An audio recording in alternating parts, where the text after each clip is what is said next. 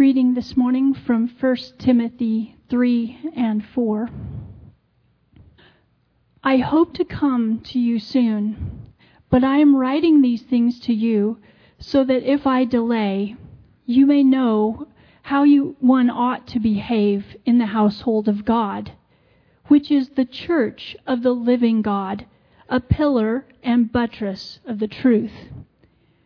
Great indeed, we confess, is the mystery of godliness. He was manifested in the flesh, vindicated by the Spirit, seen by angels, proclaimed among the nations, believed on in the world, taken up in glory.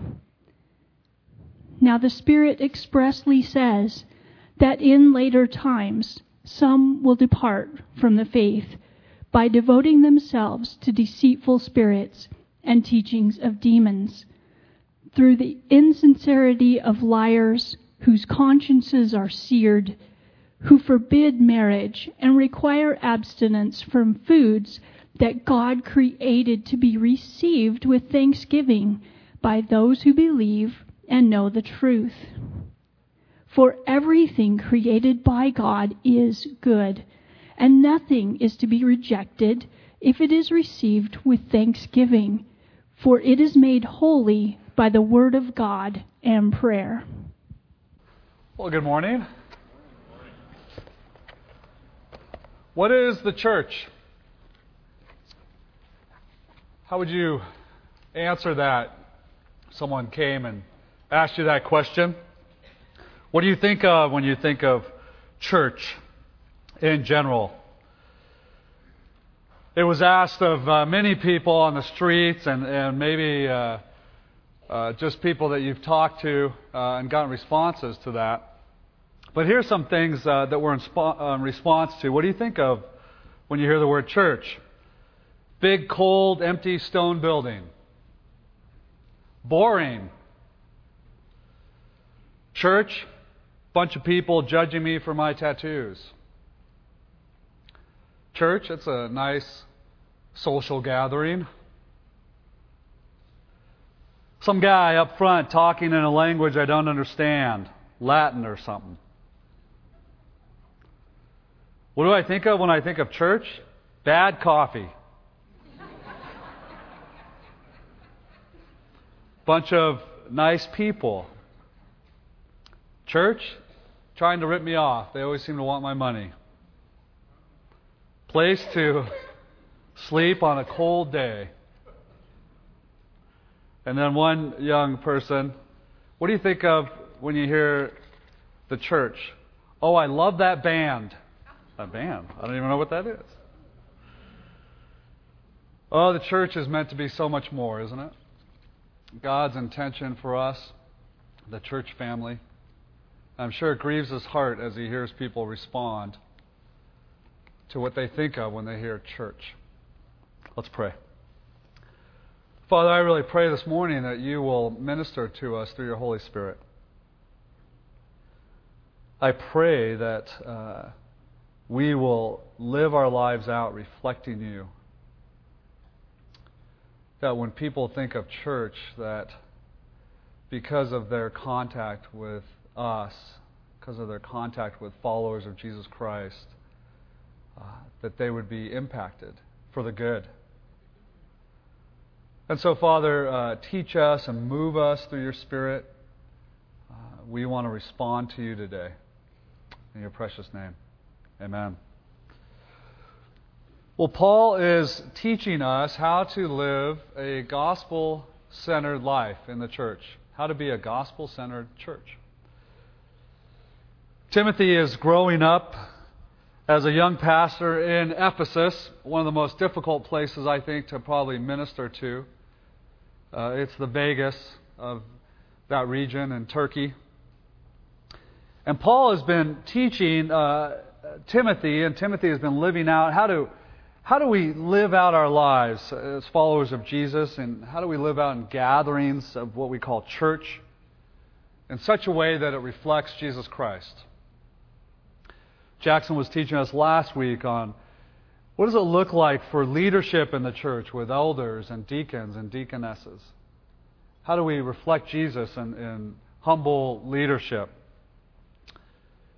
One of the things that we're seeing in 1 Timothy, and you'll continue to see, that I don't want you to miss, is that pretty much throughout the whole book, Paul is teaching Timothy and helping Timothy to face false teachings and false teachers that are coming into the church. They're, they're wanting to come in and teach another doctrine, teach another gospel, which the scriptures say is no gospel at all.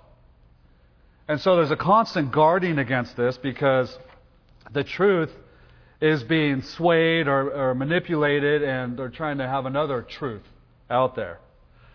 And so Paul, again, is instructing Timothy on how to live as a gospel centered church when we're facing all kinds of uh, false teachings and things that, that are definitely not of Jesus Christ, that are not gospel centered. And so he says in verse 14, I hope to come to you soon, but I'm writing these things to you so that if I delay, and, and thank goodness he did because we get these teachings of 1 Timothy. But if I delay, that you may know how one ought to behave in the household of God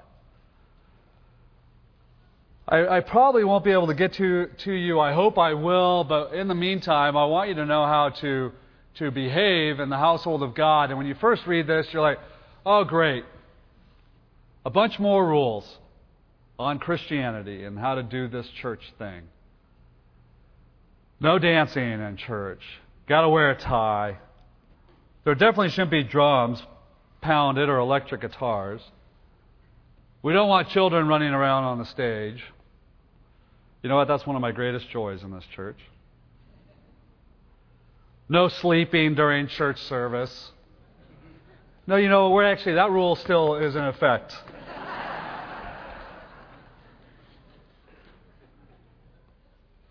How to live the Christian life, to behave in the household of God.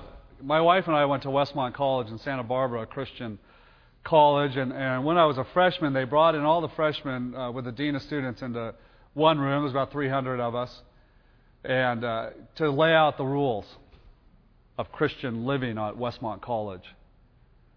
And so the dean of students said, "Hey, listen, here's the deal. Uh, there is no dancing on this campus." He says, "But here's what I want you to do. I want you to uh, stand there. Uh, please put your hands by your side."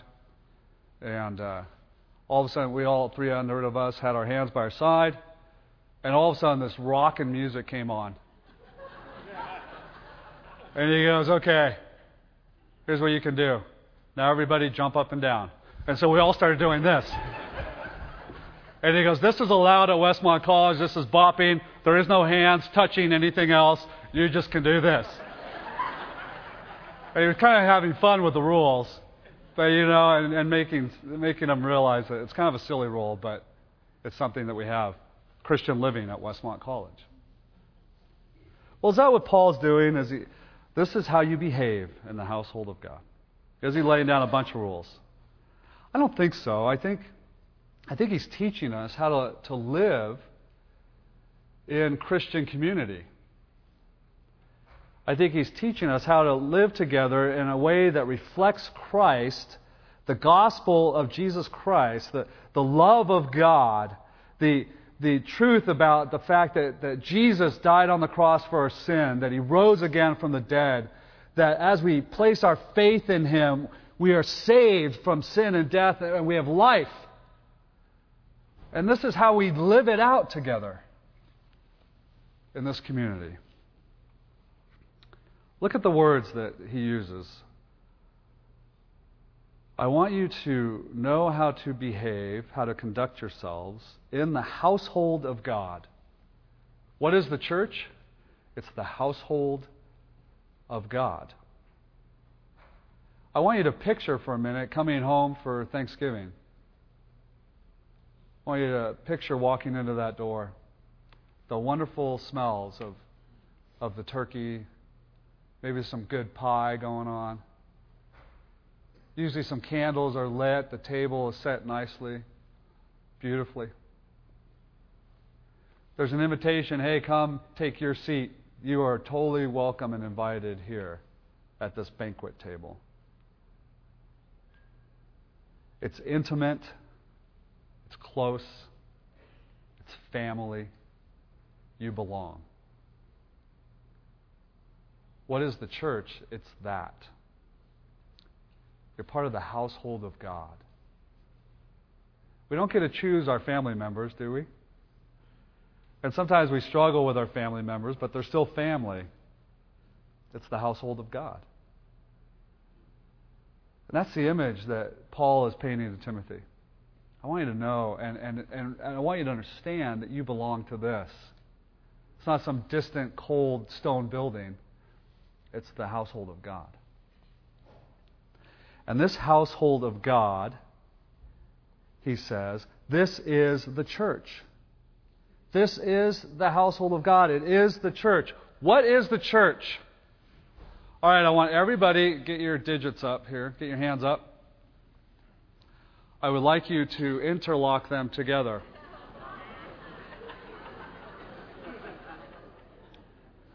This is the church. This is the steeple. Open the door. Look at all the people. Now, here's the deal. For years, we have been misled. We've been misled to thinking this steeple and this building is the church. It's not. It is. The church is these six fingers. this is the church. The people of God. This is the church. It kind of hurts with the stiff fingers there. We are the church. We, followers of Jesus Christ, are the church. Not a building, not a place. It was never understood in, in, biblical times that the church was a building. The word, the word is ecclesia. It's, it's a Greek word that, that calls an assembly together, or the called out ones. The called out ones are, are, are those who are called out to live in obedience to Christ followers of Jesus. That's what the church is it's the people. It's not a house, but a household where you are invited in and you are loved up. But it's a household that has a father. And we follow and we obey and we live in the power of Christ and the power of God. It doesn't contain God. This place, this physical presence, doesn't contain God. You know, when Solomon was dedicating the temple in Kings, he says, But will God indeed dwell on the earth? Behold, heaven and the highest heaven, they can't contain you. How much less this house, this building that I've built? Speaks to the awesomeness of God and who He is can't contain, can't contain God in a building. Then God came with skin on, Jesus, to reflect who God is because he wanted people to know of his love. He wanted to offer hope for a dying world who was looking for truth and life. Can't contain Jesus. Tried to put him in the grave, but he went to be with God, the right hand. Not the building, it's the people. It's now Christ living through us. Household, not a house. Household in biblical times was, was very inclusive. You'd have great leaders as well as that, those who were very poor, all gathered in the same place. Very inclusive, very broad, very diverse. This is called the church. I want to point out something that that sometimes we just get confused on, and we've sort of been raised in this, and we, we put terminology to things. But, you know, one of the things I'm really delighted with about going to Armenia this next summer, that is with uh, Young Life and, and our connections with Young Life. Many of us have been involved with Young Life uh, in many different ways. But it's a beautiful connection. And there's ministries like Young Life. We, we have wonderful leaders in this church family who lead Young Life. We have wonderful leaders in this church family that uh, work with InterVarsity and with Campus Crusade and with uh, international students on campus and with BSF. I mean, the, ministries go on, and we say of those ministries, well, that's the parachurch. That's kind of the church over there. No, not really the church. That's the biggest bunch of bunk that there is. You don't, you don't read in scriptures, and, and Christ developed the parachurch. He, he grew the church. Which, by the way, did, did we do this? It's not the building, it's the people of God, it's the followers of Jesus. So the church, which is filled with people of God who are ministering at Young Life, that's church. They're followers of Christ, living out the life of Christ through them at campus, crusade on campus, all those students and I mean, this is church. It's not the place, it's the people of Christ. You know, there's a rock out front of this church. Have you seen it? When it drives in, it says Cole Community Church. Does it say anything else? Meets here. I love that. A lot of times we'll say, oh, that's Cole Community Church. No, it's not. It's not this brick building. It's the people who meet here. This is the church. It's you and me. It's you and me. Moses was spoken of in Hebrews 3 6. Moses was faithful in all of God's house as a servant to testify to the things that were to be spoken later. But Christ is the faithful one over God's house as a son. And then here's this incredible thing that just blows your socks off. Hebrews 3 6. You got to check it out later. Wait, so here was the house of God, Moses, you know, with the, with, with the tabernacle and oversaw that, that place where God dwelt. And then Jesus came in, faithful over God's house as a son. And then he says this in Hebrews 3 6. And we, the church, we, the people, are his house. We're the ones. We, we contain the life of Christ. Through the power of the Holy Spirit, it's being lived out through us. What is the church? The church is the life of Christ being lived out through his people. That's the church. And it goes on to say, I want to come to you. I want to teach you how to conduct yourselves, how to live in the, in the uh, church, in the household of God, which is the church. And he could have just stopped there, period. But what does he say? He says, it's the church of the living God. You got to understand, they are facing in Ephesus all kinds of idol worship, and I think he's speaking directly in contrast to all of that. Here you have this incredible temple to Diana, to Artemis. And one of the wonders of the world it, it got set up because they found this, this rock that they wanted to establish. And they started to worship this rock, and then this temple was set up, this fertility temple, cult. Everybody from all over the world wanted to come and be part of this, looking for life and, and for happiness and fertility. It was nothing but death. You see, we don't serve and we don't follow this rock we serve and we live and we follow a living God. A God who has his hands in every part of our life. He's not personal. He's not powerless. He's not impersonal.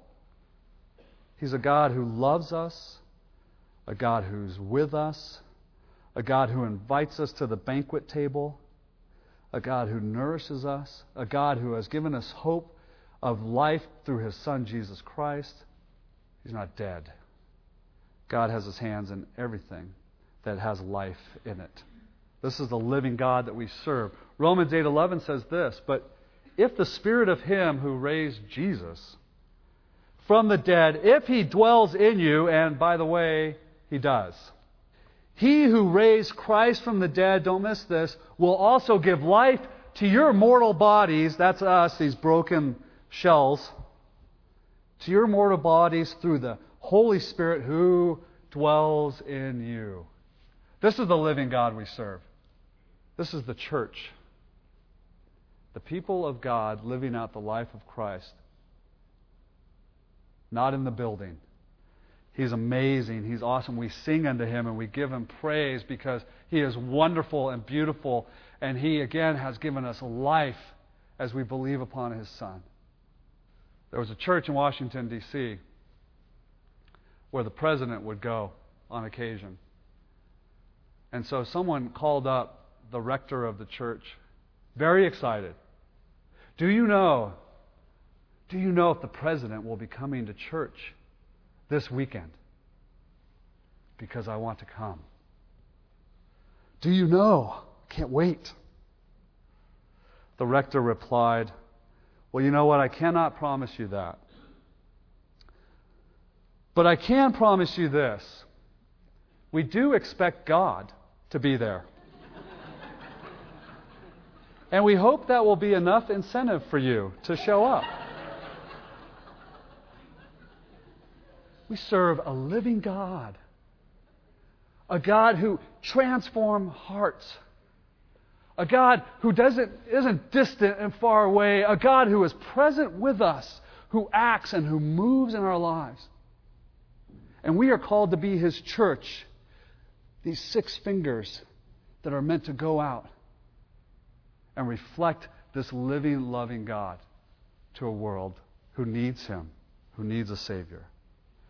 He is present. The Word became flesh and as Paul was teaching in Athens in Acts 17, he says, In him we live and we move and we have all of our being because of Jesus. He's a living God. And the thing that's so amazing, the thing that blows me away, is that this living God, this living God, is using the church, the people, to be his hands and feet to this world so that they may know who He is and may know the hope that they have in Him. That blows me away. It's the church. And you sit back and you go, Jesus, have you looked at us? I mean, we are a mess. We do not have it together. Because I know that. But I choose you to be the church. I am going to work through you, the church. I mean, you can, you can just picture Jesus with the disciples, right? I always picture like a football huddle. Gets the guys around. Here, here's the master plan. I'm going to I'm going to use this church, I'm going to use you guys to tell people, the whole world, to get it out there about who I am. Yeah, I know you're a tax gatherer. I know you keep fighting with your brother about who's sitting at my right hand. I, you know, stop fighting. Uh, but here, gather in. Here we go. All right, Peter, I want you to go long. You know? Go really long. Take this message far. Paul, get out there. Go deep. Uses those disciples. This is God's plan for reaching the world. That's it. We're it. He doesn't have another plan. I'm just telling you. He chooses to use us to be the church, to reflect His love to this world. And a question for all of us is are we being the church? When we leave this place on Sunday mornings, are we being the church? Because not this building, it's Christ's life lived through us. And He calls us into that. We're the agent of change. Is the church, are the people of Christ important today? Have we lost our relevancy, our power? I'm telling you, no, we have not. There's some of us as followers of Christ where we definitely got to take a look at ourselves and go, Am I really living out the life of Christ? Am I allowing Him to move through me? But is the church having impact today? Absolutely. Absolutely. It, it, it, seems like things are upside down. I know that. But our lives being changed, our people coming to know the saving grace of Jesus Christ? Absolutely. And you need to know that. Because sometimes you get stuck in this place like, well, what effect do I have? He says, You're my plan. And I will empower you to live out the life of Christ, to share this message, to bring forth this truth. I will empower you to do this. There's this gospel message. You're going to be a gospel centered church, this, this beautiful message of life and hope through Jesus Christ. Go and be the church.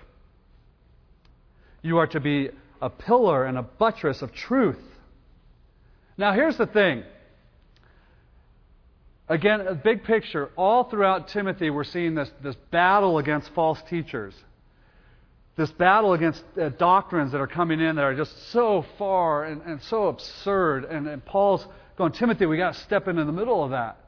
And he's facing it right here as, as, we, as we look at, this call to be the church, a buttress and a, and a pillar of truth, of, of God's truth about who He is and, and the plan of life, plan of salvation. There are those who've taken that simple gospel, they've wandered away from it, and not only have they wandered away, but they're, they're buying into lies and they're teaching lies. And that's what he's saying in, in chapter 4, verses 1 through 5. He's saying, listen, there are those who are coming into the church and they're, they're being deceitful. They're being led by the enemy, by Satan himself, really, demons. They're starting to teach all kinds of stuff like there, there shouldn't be marriage. Uh, you know, you got to abstain from these certain foods. What's happening is is they're basically they're basically saying, listen, and this is where they're buying the lie. The Gnostics would teach this all the time. You got the body, the body, this, this flesh of ours is just basically evil. It's corrupt. And and well, listen, the deal with the body is you want to stay away from things of the body because uh, if you get married, then you'll have pleasure, you'll have pleasure and, and intimacy with your spouse uh, physically. Uh, no pleasure. Got to stay away from that. These foods, no, no, no, pleasure in that, no, especially meat. And so then they started to teach legalism and all these things again. And they're taking everything that God has said, this is good, and I have created. You remember, do you remember in Genesis? God created marriage. And it's good. It's not good for man to be alone, right? It's good for man and woman to be married. Man and woman to be married. That's good. God created that. Don't tell lies and saying, stay away from that. All this food, I created all that food. It's good. Enjoy it.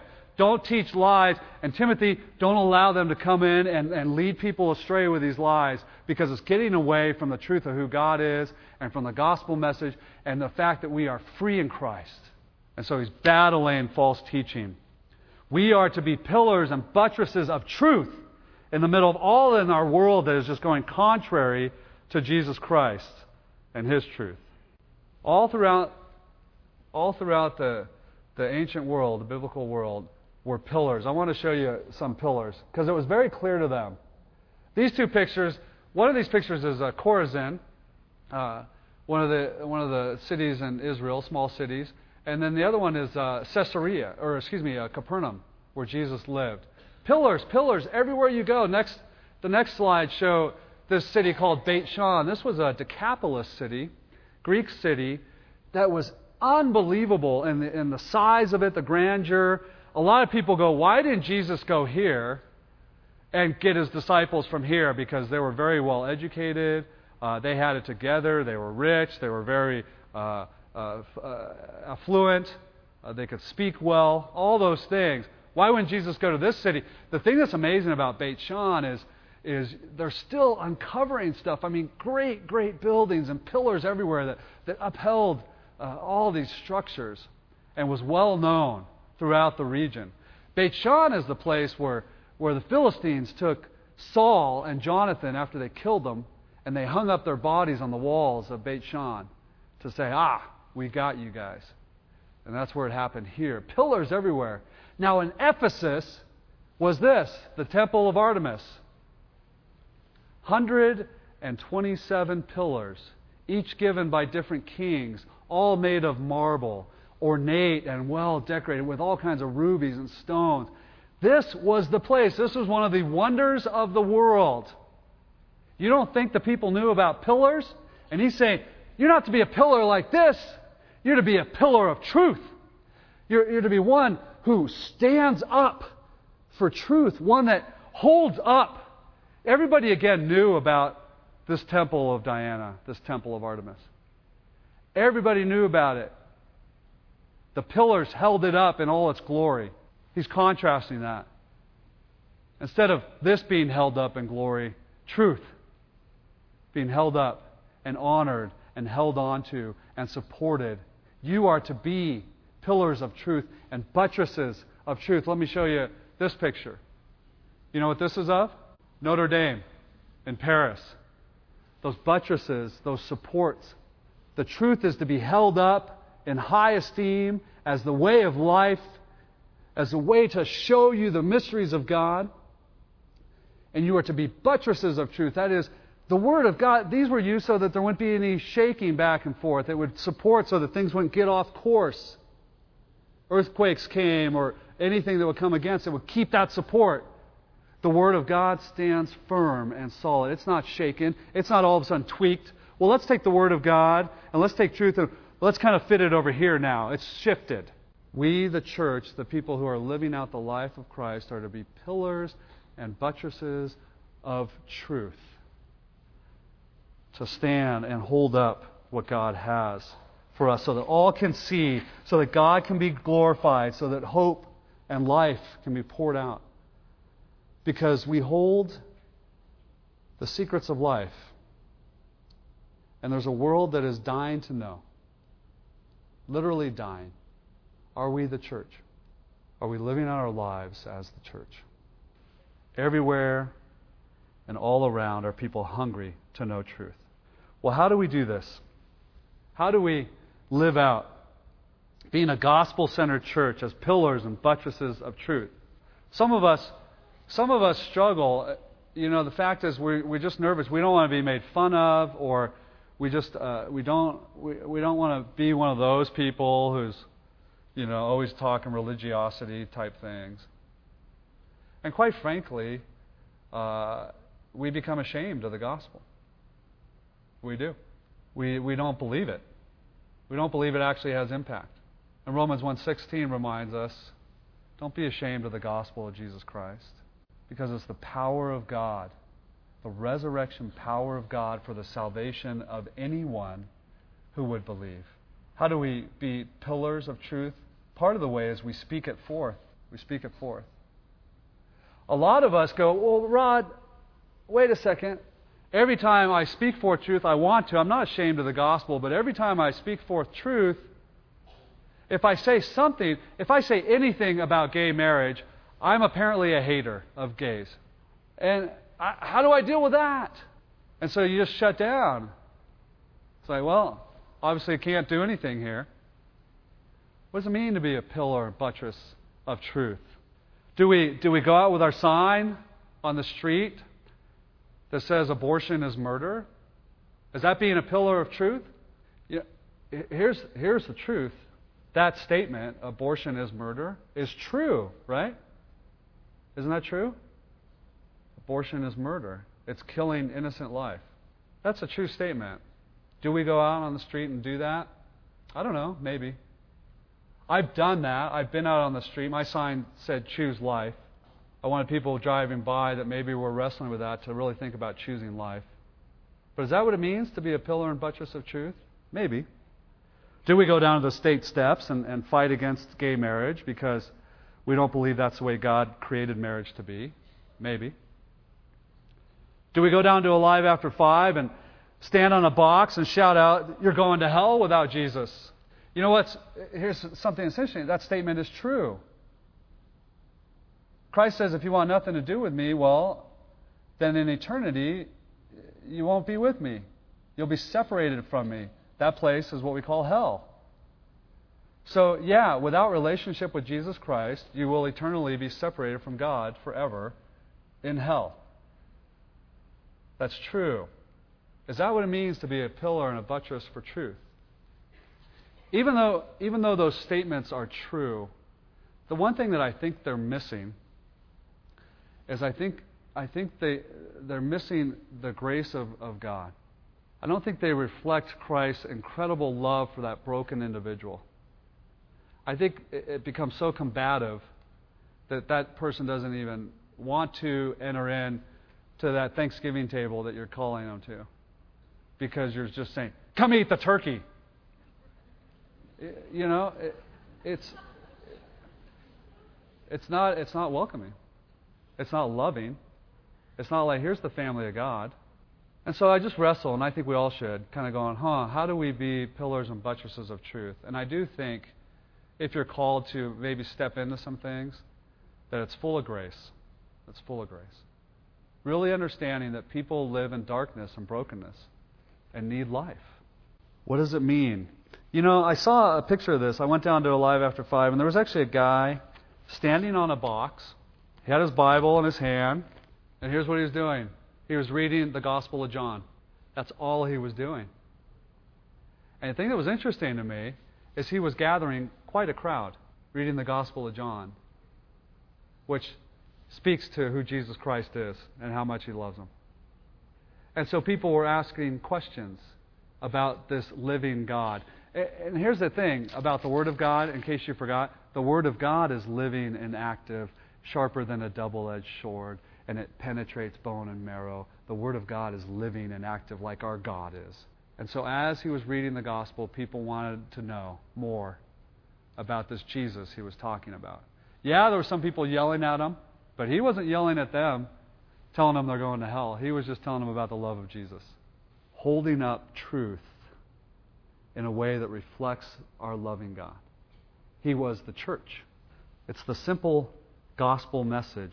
How do we live our life of Christ as a gospel centered church? We do this. We reveal the mystery of God, godliness, which is the truth of Jesus. And he brings it out in this little hymn that he brings out.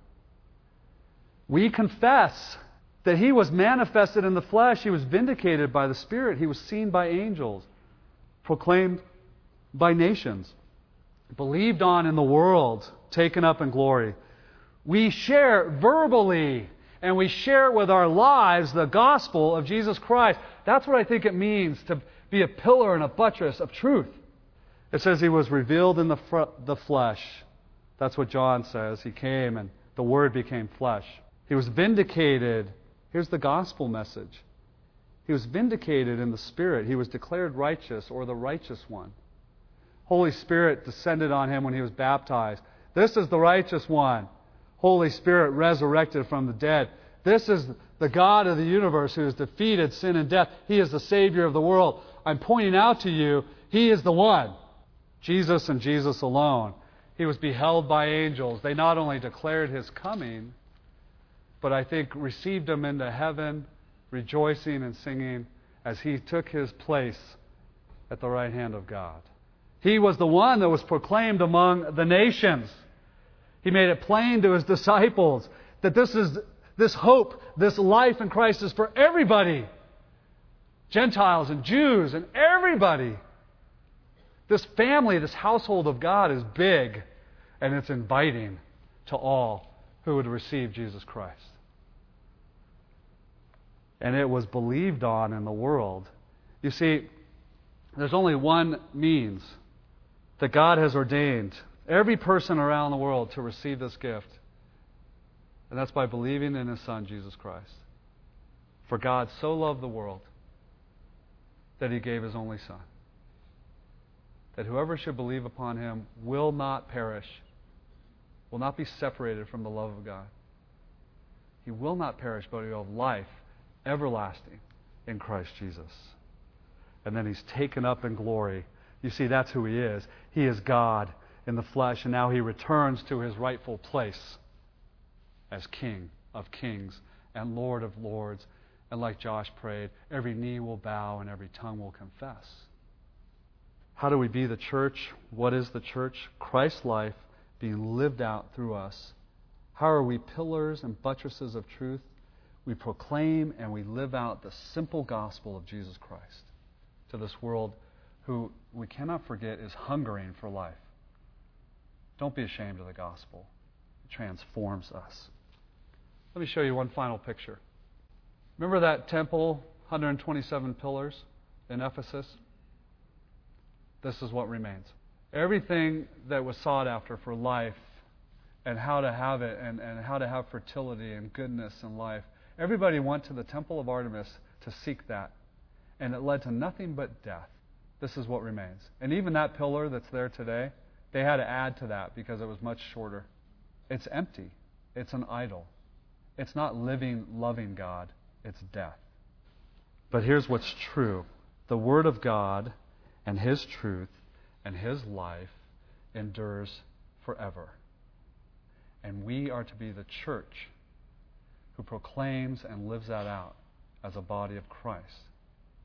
And we need to know that our lives as the church have incredible impact. I want to share something with you. Band, come on up. Sometimes we think nothing is happening, God is losing the battle. Sometimes we think our lives has no impact. We as the church have no influence. Everything is going haywire. People are lost all over the planet. This is what we tend to think as we watch the news and as we live our daily lives. I want you to write this down. There's this website. It's called God Rev, R E V, GodRev.com. GodRevolution.com. So it's GodRev.com. Here's what's really cool about this. Sometimes when we forget that God is a living God, that God is active and is at work. This website is connected to all these other websites that are preaching the gospel in a variety of ways. The good news of Jesus Christ. And what happens is, is people listen to the message of Jesus Christ and the hope that is offered, and their hearts are changed and they want to receive Jesus. And so what they do on whatever website they're watching, they say, I have accepted Jesus Christ. GodRev.com keeps track of that. It's, it's minute by minute. So here's the truth of today 35,354 visitors to the websites today. 5,567 people have said yes to Jesus Christ today. 11 seconds ago, a man in Syrian Arab Republic. In Fishers, uh, United States, uh, two seconds ago, oh, another one just came to Christ. Colorado. One in Sudan one minute ago. One in, in Ukraine a minute ago. Two in Ukraine a minute ago. Portugal two minutes ago. We serve a living God. And we are to be the church to let people know of the hope we have and the life in Christ that we have. Let's pray. Father, I pray for us as a body of Christ. I pray that your Holy Spirit would live powerfully through us, that we would get outside of these walls, this brick building of church, and, and live your life to this world who's looking for hope and truth. And I pray for each and every one in this room. If there's someone in this room who doesn't know you, Father, I pray right now that your Holy Spirit will touch their heart. Pray that you would call them unto yourself, invite them to that banquet table, and that they would receive that invitation. We love you, Lord, and we thank you that we are your church. Amen.